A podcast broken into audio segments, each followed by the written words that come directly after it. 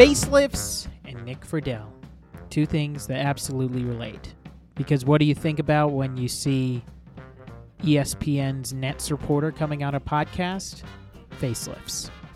This is Roundball Roundup on UtahJazz.com. I'm JP Chunga on the Utah Jazz Podcast Network, presented by First Colony Mortgage, the official mortgage lender of the Utah Jazz, and MLS 3112 Equal Housing Lender. I was thinking about the way teams change in the course of an NBA season, and it was probably because all the billboards that I see shout out Beauty Lab and Laser, life's too short, but facelifts alterations, tucks, augmentations. That's the NBA. That's hashtag this league. BBL stands for Bruce Brown Lockdowns. And it all happens quickly. Think 365 days ago. Julius Randle is the toast of the town in New York. He could go anywhere. He is the king. He gets things free when he goes to the bodega. Now, Knicks fans are click clacking tweets to find the new Bing Bong King. He's a lemon. It shifts that quickly, especially in the type of market that New York is, when the city's heart beats in MSG. The Nets, a national story, they've also changed. Look at how they opened up the season this year, opening night against the Bucks. They have James Harden. Joe Harris, Jevon Carter, all got PT against the defending champs. Well, now it's pretty different. Harden went MIA, Kyrie went part time, and KD returned from another injury. I want to steal Nick's spotlight because he's the expert on all things Nets, but they changed over the last month. But the confidence has remained the same. They still believe that they could win a championship. But now they're in the Ben Simmons game. Even later this week, when the Jazz take on the Celtics, that team was unwatchable earlier this year. Truly befuddling how they would play offense of just trading off buckets with Jayson Tatum and Jaylen Brown. Defensively, it was a mess. They didn't know how to use Time Lord. Now, move him off the center. He's a helper. He's erasing shots at the rim and they're vaulting up the Eastern Conference standings. They switch, something that the Jazz will have to deal with in the playoffs. But they do that a lot, and it's yielded awesome results. So, how does this relate to the Jazz? How have they changed? What's changed about them? It's not the stars. Stars are still the same. Donovan Mitchell, Rudy Gobert. When they're on the floor together, it's a plus 11.5. It's not the starting lineup that's changed. That group of Mike Conley, Royce O'Neale, Donovan Mitchell, Bojan Bogdanovic, Rudy Gobert. It's plus 10.5. Offensive rating 120.4. Defensive rating 109.9. That net rating, it's better than Phoenix. It's better than Denver. It's better than Memphis. All their starters. Their starting lineups, less than the Jazz's. And when it comes to the playoffs, you're going to be playing your starters huge minutes. Rudy and Donovan are going to be playing 40 minutes a night sometimes it do be like that. But where have the lifts come from? Where have the changes occurred? Well, the obvious one has been Joe Ingles is no longer on this team. If you know anything about Joe Ingles, realize how important he is to the locker room, how much he means to the culture of this team. Talked to Jake Fisher last week on Monday, and Jake He's referencing how they had opportunities in the offseason and they decided for continuity because Joe provides that, how much they relied on it. But when he got on the floor, didn't look the same as it did last year. That being said, he still can facilitate, can still pass. Him not shooting a high percentage still provides gravity and spacing for Donovan or other players when you're on the floor. He had lost something but he still had that gravity and he still had the gravitas in a locker room to bring things together.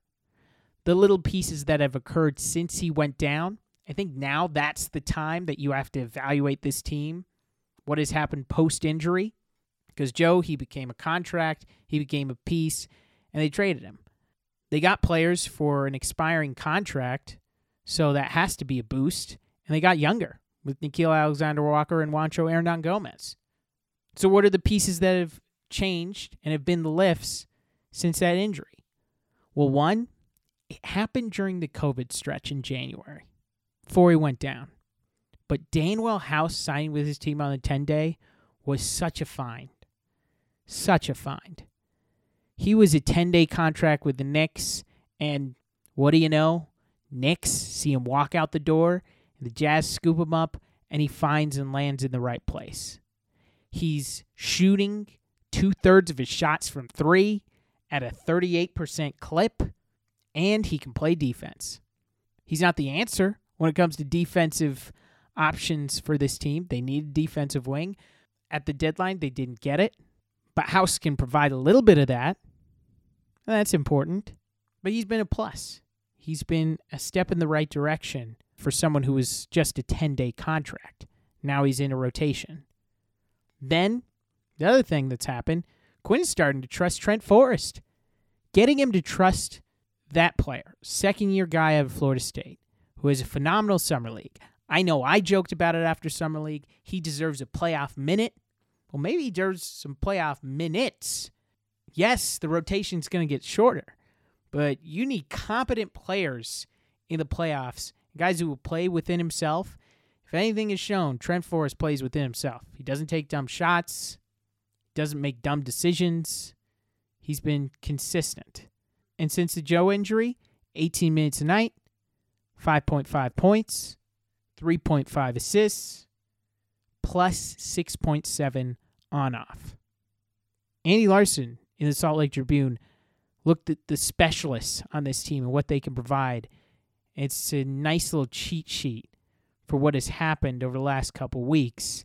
Seemed like last year was just so dogmatic in the way that they had to play. They had to play with Rudy on the floor or big on the floor. They had no other options. Well, there are little subtle things that they can do beyond that. And they'll still be determined by how they do with a big in the lineup, whether it's Hassan, whether it's Rudy Gobert. Hassan, you have no idea how he's going to react in the playoffs. But there are other options. There are other chances that you could look at to see in the playoffs. And Trent's a part of that. Need creation, need consistency, Trent Forrest. Need a rebounding four. Juancho's shown in the last couple weeks he hustles. He has a high work rate. Scoring, Eric Paschall. Scoring is a small, big, undersized. He'll still bully. He'll still go and scrap for offensive rebounds. It's on the defensive end where he can get left out to dry. You want a shooting option, somebody for more spacing? Rudy Gay, functional NBA player, stretches the floor, hasn't shot it phenomenally from deep, but also move the ball. He'll pass. He's a vet. He's an option there. I don't see the small ball five featuring heavily, but Rudy Gay as a four has gravity. And his decision making gives you promise on the floor. And then defensively, there's House as an option on the wing. You want to use a scoring wing? Nickeil Alexander Walker. He gets hot one night. There you go. So there are little alterations and little fixes, little tips and tricks that the Jazz have had alongside themselves that could potentially impact the way that they play in the playoffs. It is different from the way that they started this season. Now, playoffs will show if it's a good thing. For authentic Utah Jazz player gear, including jerseys, shorts, warm-ups, and more, visit fanatics.com slash jazzgameused. That's fanatics.com slash jazzgameused. Five stars, nice reviews, that's all I ask of you. Let others know that you're listening to the podcast. Nick Friedell, ESPN, NBA Today, ESPN.com. One of my favorites on the NBA beat. Cut up with him to talk brackets, there's a couple of Syracuse guys who don't have the orange in the tournament. Also, Nets. And last week, he was able to see the Mavs. So, what is his view on Luka and the team that they've got there? We dive into that. And he's a good overall dude. So, please enjoy Nick Friedell on Roundball Roundup. Kevin Durant's back, and we all yeah. understand just how great that dude is. I mean, he is awesome. And I saw him work on a daily basis. In my first year covering the Warriors a few years back, to see Kevin day to day again, for my money, he is just the best player in the league and he elevates everybody else around him. So that's the first part of this. And that's why the Nets, despite all the up and down nature of their roster, still believe that they can get it together and get rolling. The second part is they make this move. We haven't seen Simmons. I don't know, and they don't know when we're going to see Simmons. And I know we'll get into that as well. But the issue for the Nets is they're just trying to kind of find their way into the playoffs. And the hope still is that Kyrie is able to play in home games and the vaccination mandate gets rolled back here in New York City, but they don't know that either. So there is a lot of different uh, question marks that they have to deal with. And they're trying to figure that out on the fly. But as far as the difference between that game in Utah a couple months ago and where they're at now, it starts with KD. He's that good, and they're convinced that he can carry them through at least the first couple rounds, if need be, in the postseason. You have already covered two teams this season, but I even think on this team, you've covered several different versions of the Nets this year. What is this latest version compounding with Ben Simmons. Did they know that this was going to be an issue with his back when they got him? Because everybody knew about the mental health stuff that was happening with Philadelphia, and that was an issue. But this back thing seems to have sprung up on fans around the league. Uh, fans, and I think internally in, in the organization, JP, I think they thought Simmons was going to get there. They were going to make sure physically he was all right and ramp up his conditioning because they knew he hadn't played in close to nine months and they wanted to make sure his head was in a good space. And I still remember it was the last week of February and we were in Milwaukee and Steve Nash like, yeah, he's just got some back soreness, but that's to uh, to be accepted given that he hasn't played and he's just trying to find his way back and has gone from back soreness to he's not doing anything. And that's what I, I don't think people have quite grasped because I think a lot of fans heard back soreness early on went, eh, just doesn't want to play in Philly. And the Nets were hopeful that uh, he would be back. Ben Simmons said, Hey, I, I hope I'm I'm playing in that game. And it didn't happen. And once that didn't happen, and once there's been this separation of weeks in between, everybody's kind of going, All right, what is the deal? And the reality when we're talking to Steve Nash every day is he doesn't know. He doesn't know when Simmons is going to be able to play. He's not able to do anything Simmons isn't right now. So it is a gigantic question mark through the rest of the season. And the more the days go by and the more we ask Nash the question of, has he done anything in practice? And he keeps saying no. You, you have to wonder if he's going to play at all. And given how much hype was around that trade. And the fact that there is at least a chance now that he may not play it just seems crazy given how much uh, they thought that Simmons would be able to help. But I say all that and I tell you this if Kevin is healthy and Kyrie can play in home games I still think they have enough to get to the East with or without Simmons. But the Simmons part of this equation is very very interesting and it's tricky so then, does seeding not matter? Is that the way that they're treating it? In, the fact that they right now they're still in that play-in tournament, but they have those megastars in Kevin Durant and Kyrie Irving. But even Irving might not be available if for that first playing game if it's against Toronto, who's in the seven. They don't care about the seeding. It's an interesting point because if Kyrie can't play in Toronto, can they get past the Raptors with just Kevin? I, knowing and watching Kevin for so many years, yeah, I could still drop 50 and and carry him through one game, but it is it's just such a weird year and this is such a weird team to be around day to day.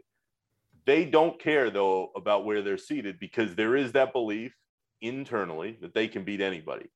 But you and I both know if Kevin doesn't play well for whatever reason in that first game, and then they go to a second game, anything can happen.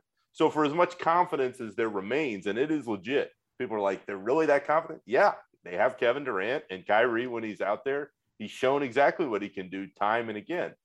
But that when you're trying to when you're trying to frame all this stuff into what can happen over the next couple months of the postseason, the, the Nets have got to be careful because if they lose that first game, uh, things can get off track really, really quickly. But this is a team, despite all the stuff that's going on on the outside, that still believes they can get to the East and they can win a title this year. Now, whether or not you believe that's misguided, that's a different conversation. But that is the belief that is in there right now. How are the players that they actually acquired who are playing on the floor for James Harden, Seth Curry, and Andre Drummond? How are they playing for the Nets so far? They've both been very good. They've been very solid. We know Seth can shoot the ball. He has helped stretch out everything offensively. And at times, JP, he was saying, Hey, this is great. I'm, I'm the focal point of an offense when Kevin hadn't gotten back yet. He told me he had been texting with Steph about what it was like playing with KD. So there was a familiarity there. They hadn't shared the floor before, but they knew each other. I mean, he played with his brother. So uh, Seth has been really good. And I think he's been exactly what the, the Nets were hoping they would get in that deal. Drummond has also been really, really solid. And the numbers have been there all along, but he's just a physical veteran presence down low. He knows what he's doing. He's a really good player. So, as far as the deal goes for those two guys, it's worked really well. You wait on Simmons, and then you throw in the fact that they got those two future first rounders that they could deal somewhere else for another asset down the line. And that deal has looked pretty good. But of course, Simmons hasn't played. So, anybody trying to figure out who won, who lost, it's way too early for all that. And if Simmons doesn't come back, the Nets are going to have to answer some pretty big questions because what they would have done at that point is flushed an opportunity to win down the drain. And that's not just because of Simmons and that whole thing. Of course, Kyrie and his decision is a huge part of this, but what a strange and awkward time uh, to to be around this Nets group. And even so, they have Kevin Durant, and Kevin Durant was able to push the champion last year, the Bucks, all the way without a Kyrie Irving and without a James Harden at that point. He had like 0.5 of those two guys combined. It's amazing what they've been able to do without it. How has Steve Nash managed through this entire run of having players in and out, having an entirely different team, and figuring out the Kyrie situation as well. I think anybody who said, "Oh, Nash could be doing more," I would always defend him on this point. That lineup has been so in flux for pretty much the whole season. I mean, go back to December; they had the COVID outbreak, and you're losing guys, and you don't know who's in there day to day. Nash, for for whatever flaws people may think he still has as a coach, and and he's only been doing a little while he seems to be very good at managing egos. And we know that that is a huge part of coaching in the NBA. And by all accounts, it seems like Kevin and Kyrie respond uh, to, to what he's saying. And I think there is a respect for the fact that Nash, for the most part, stays very even keeled. He's not a yeller and a screamer. He's positive. He's trying to build up his team a lot of the time. So it's been a challenge for sure. He's he's been very open about that, but I don't think that Nash deserves an an immense amount of criticism only because this roster is like a shell of what it was supposed to be to begin with. Now, if they get everybody back and they go into the playoffs, well, that's a different story. But as of now, I think he's just trying to ride it out day by day, like the rest of the team, and hope that whoever's out there with Kevin can show up and give him some support. How has Kyrie looked in those road games when he's dropping 60, when he looks like the Kyrie that was on the theoretical best team of all time that Zach Lowe likes to say about it, but he has those moments where it's pretty spellbinding in the way that he can play. He's been awesome. When he has been on the floor, he's been unbelievable to watch, which makes it all the more frustrating, not only for the Nets fan base, but internally because everybody's going, man, this guy's unbelievable. But he's only able to be out there in this handful of games. Uh, the one thing that you hear across the league, I was ta- talking to Chauncey Billups about this the other night when the Blazers were in town. To keep yourself in that kind of shape and to be able to play a game, sit a week, play another couple games, sit another four or five days. Not only have we not seen it before, but we know how tough that is. It just doesn't happen. You you don't usually have that kind of rhythm to be placed in and out of the lineup like that. But when you're one of the uh, the great offensive players of the era, like Kyrie is, he can do whatever the hell he wants.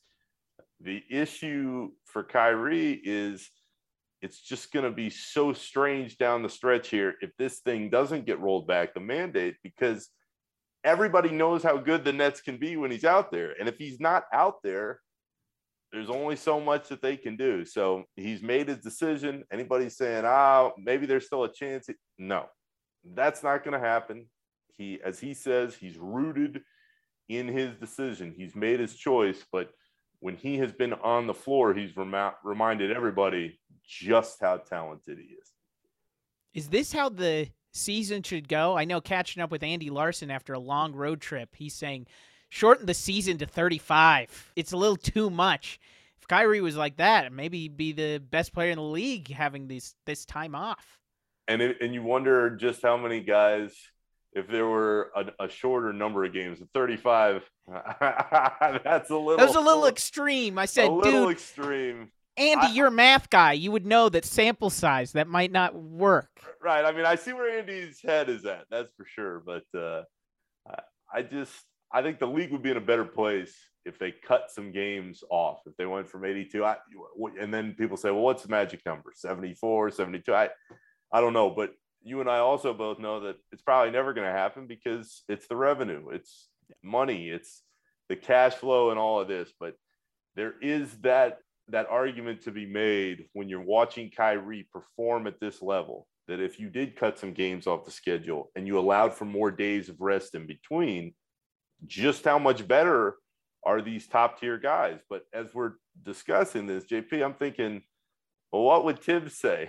like, what would that that other era of players and coaches say who say, well, all the greats played 82 or played close to that, and they still played at an unbelievably high level. But the game has changed. We know about analytics. We know what sleep does. We we know that back to backs are a lot worse than uh, I think a lot of people thought even 10, 15 years ago. So I get all of it, uh, but I would be surprised in the end if if any of those games got cut back. I'd be surprised as well. And the thing about being married to 82 is the record book, but even look at the record book, these the game's completely different. You watch a 90s game and they have defensive rules where you can't help on defense. It's a completely different game from what we're dealing with now and what you're seeing in 2022 when finally people are even shooting threes. They didn't even use the three-point line back then. Think about Steph, think about Harden, think about uh, the the numbers that have just exploded. I, I I'd say this: anybody who's watched basketball for years and years, they're always going to be able to put it into better context. Steph is the best shooter that I have ever seen, but does that mean that because he's past Ray Allen and Reggie Miller, that that diminishes somehow just how great they were in that era? Uh, it's all kind of in the eye of the beholder. So if you cut games off the schedule, I think it would be better for the fans and the players, but the league's never going to jump for it because of the money that would be cut off.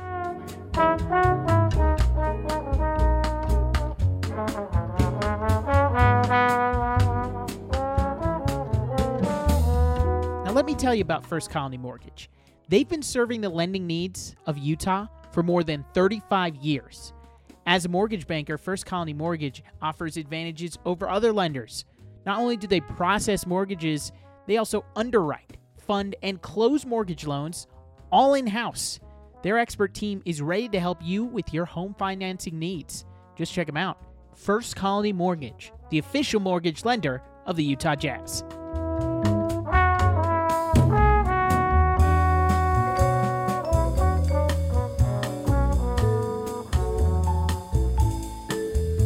Jazz face an Eastern Conference road swing where they play the Celtics, who are clearly improved from where Utah had seed them earlier this year, and then the Hornets, who are in that play-in zone as well, and who the Nets have seen.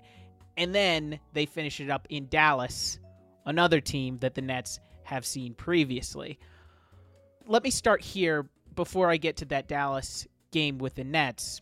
How do you compare the East and the West in terms of strength in the standings? Because by this time on Wednesday, when they play Boston, the Jazz will have seen the Nets, they will have seen the Bucks, they will have seen the Bulls in the last two weeks, and they were pretty impressive when they came here to Salt Lake City. The top of the East for the first time in I don't even know how many years feels like it's even more solid than where the West is at. Phoenix has been unbelievable. The Warriors, I obviously know very well. They are really good, but they've been just besieged by a variety of different injuries. I know the Jazz have dealt with their own injuries, but JP, when I look at the East, I feel like there are at least four teams, four or five teams that have a legit chance to get through. And when I look at the West, I I don't feel that. I, I it's Phoenix's to lose. I think the Warriors, if they get everybody healthy, still have a legit chance. You know how I feel about the Jazz every year, thinking that they'll turn it, and it hasn't happened yet. But I don't think that depth, as far as who can get all the way to the top, is there the same way. So, for the first time in a while, I think the top of the East is just flatly better than than where we've seen it in a long time. Is there a matchup that the Nets would want in that first round that they would prefer over another? Not that they will have as much of a a say in what they do if they fall in that play in tournament, but is there a matchup that favors them more in that top half? This is a team that is not scared of anybody. So no matter who it was, there is that belief and that feeling of, well, we have Kevin Durant and we have Kyrie Irving. Potentially, we'll see for which games. They feel like their best is just better than everybody else's. Having said that, the team I would think they would want to just completely steer clear of is Miami. Nobody wants to deal with Miami, especially in a first round series. I mean, Miami just plays tough. They came in here a couple weeks ago in, in Kevin's return game, and they weren't playing Jimmy Butler, and and PJ Tucker was still out, and Lowry wasn't playing, and they still won because they play with that edge that coaches always talk about. And Bam Adebayo is really good, and Herro is hitting shots. So as far as some team to avoid, I wouldn't think they want any part of Miami, but they know they can get through Philly. At least they believe that. I think they believe that Milwaukee would be very difficult. But again, the feeling is Kyrie and KD playing at their level, as great as Giannis is, they feel like they own one from last year. So we could go in a lot of different directions. There is not one team that they are concerned about, but if they had their choice, I'm sure they would love to to keep Miami as far away as possible until the Eastern Conference Finals. Miami has a lot of bodies that they could put on Kevin Durant and having Kyle Lowry as a good matchup for Kyrie. Mm-hmm. As good of a matchup as that you can find this side of Drew Holiday. Are they under discussed when it comes to the Eastern Conference? I feel like it's a ho hum. They're number one. Maybe like Phoenix is this year. Maybe people aren't talking about them as much. I think they should be because what wins in the playoffs, aside from superstars? Defense. And I've heard the argument, well, Jimmy Butler is not a superstar. Okay, but Jimmy Butler in a big game is somebody that you want on your team and has proven several times through the years that he can hit big shots when you need him to do so. Uh, can it all work with a group that still doesn't have that one guy who can, in theory, take over offensively? We're going to find out.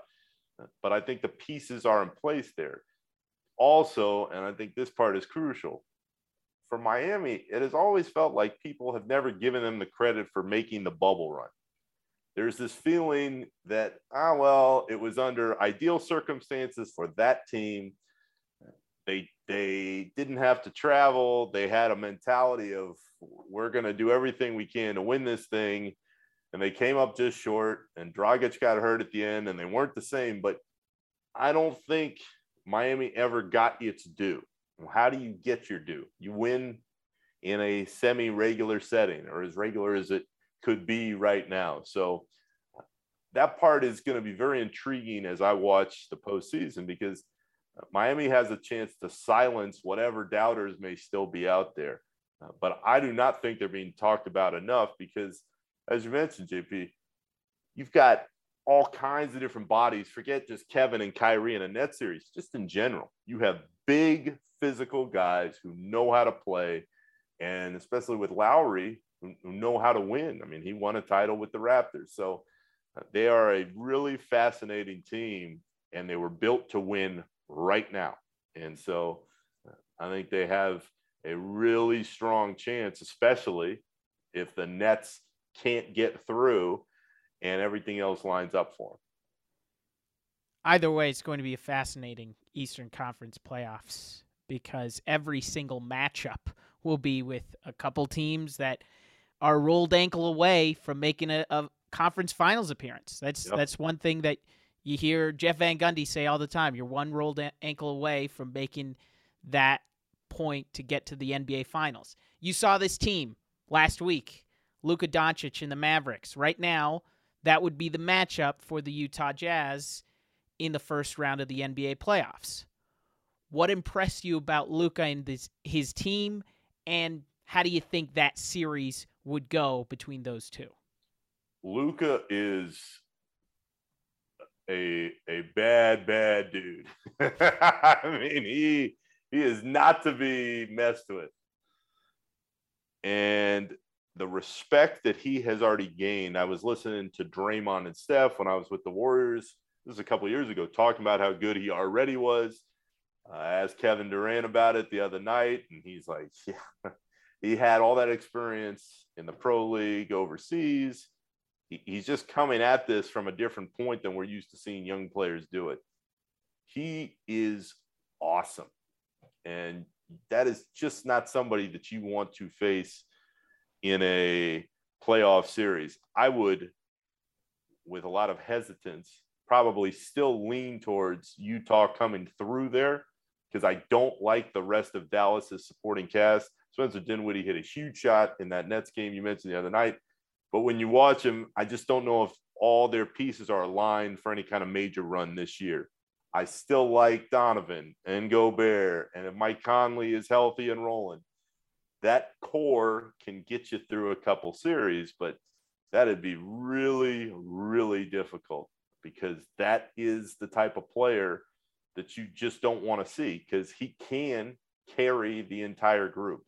And as great as Donovan has been these last few years, we just have not seen that kind of level game after game after game to think that he can pull the entire group through uh, the entirety of the Western Conference playoffs. That's the thing. I look at that supporting cast that Luka has, and there's not a 40% three point shooter in that rotation. The biggest one would be Davis Bertans, but then you have the liability that he has on the defensive end. They have a great team with Luka, but they need to find those shooters to put alongside him so that he can maximize what he can bring out of his teammates. Completely. And that, if you're the Mavericks, and it's interesting you mentioned that because Durant said they were built around Luka. They all know how to play around him. You just need to get more talented players around him and lift him up. And once that happens, yikes. But as far as this year is concerned, if that is the matchup and everybody's healthy, I would still lean towards Utah getting through into the second round. Does MacMahon survive that series? Oh, MacMahon. Ay, ay, ay. I think he'll make it. He's got enough friends in both places that uh, somebody will always be looking out for him. But uh, that is that is the that is the MacMahon Bowl, Jazz Mavs. I mean, he just he's just going to be walking into Salt Lake, just you know, Glad riding handing. high and waving yeah. at everybody. It'll be a he, party, that's for sure. He'll be glad handing both uh, both places. That's No for sure. How's your bracket? Were you able to pick pretty clear conscience since Syracuse wasn't in there? I know I didn't have that conflict of interest, so I thought I was being smart this year, but I had Kentucky in my national championship game, so I guess Oh. I wasn't. Oh, oh, oh. I my bracket is still hanging on. It is killing me that Syracuse not only JP wasn't in there, but for the first time in years on on selection Sunday on bubble night, I was like, what what is this feeling? Like I just I just didn't care. and that part was strange because I'm so used to being locked in and and watching that show and waiting for their name to pop up somewhere. But that was tough.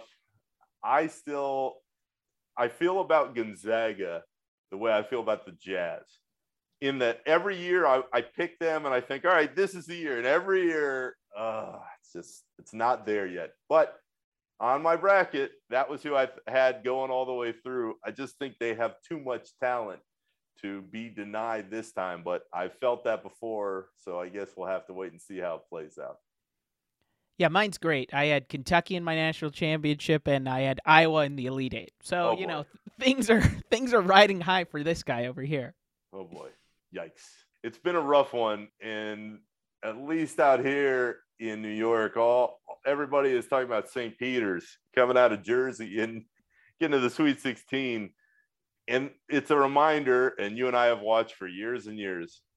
No matter how the bracket looks, I still love the tournament.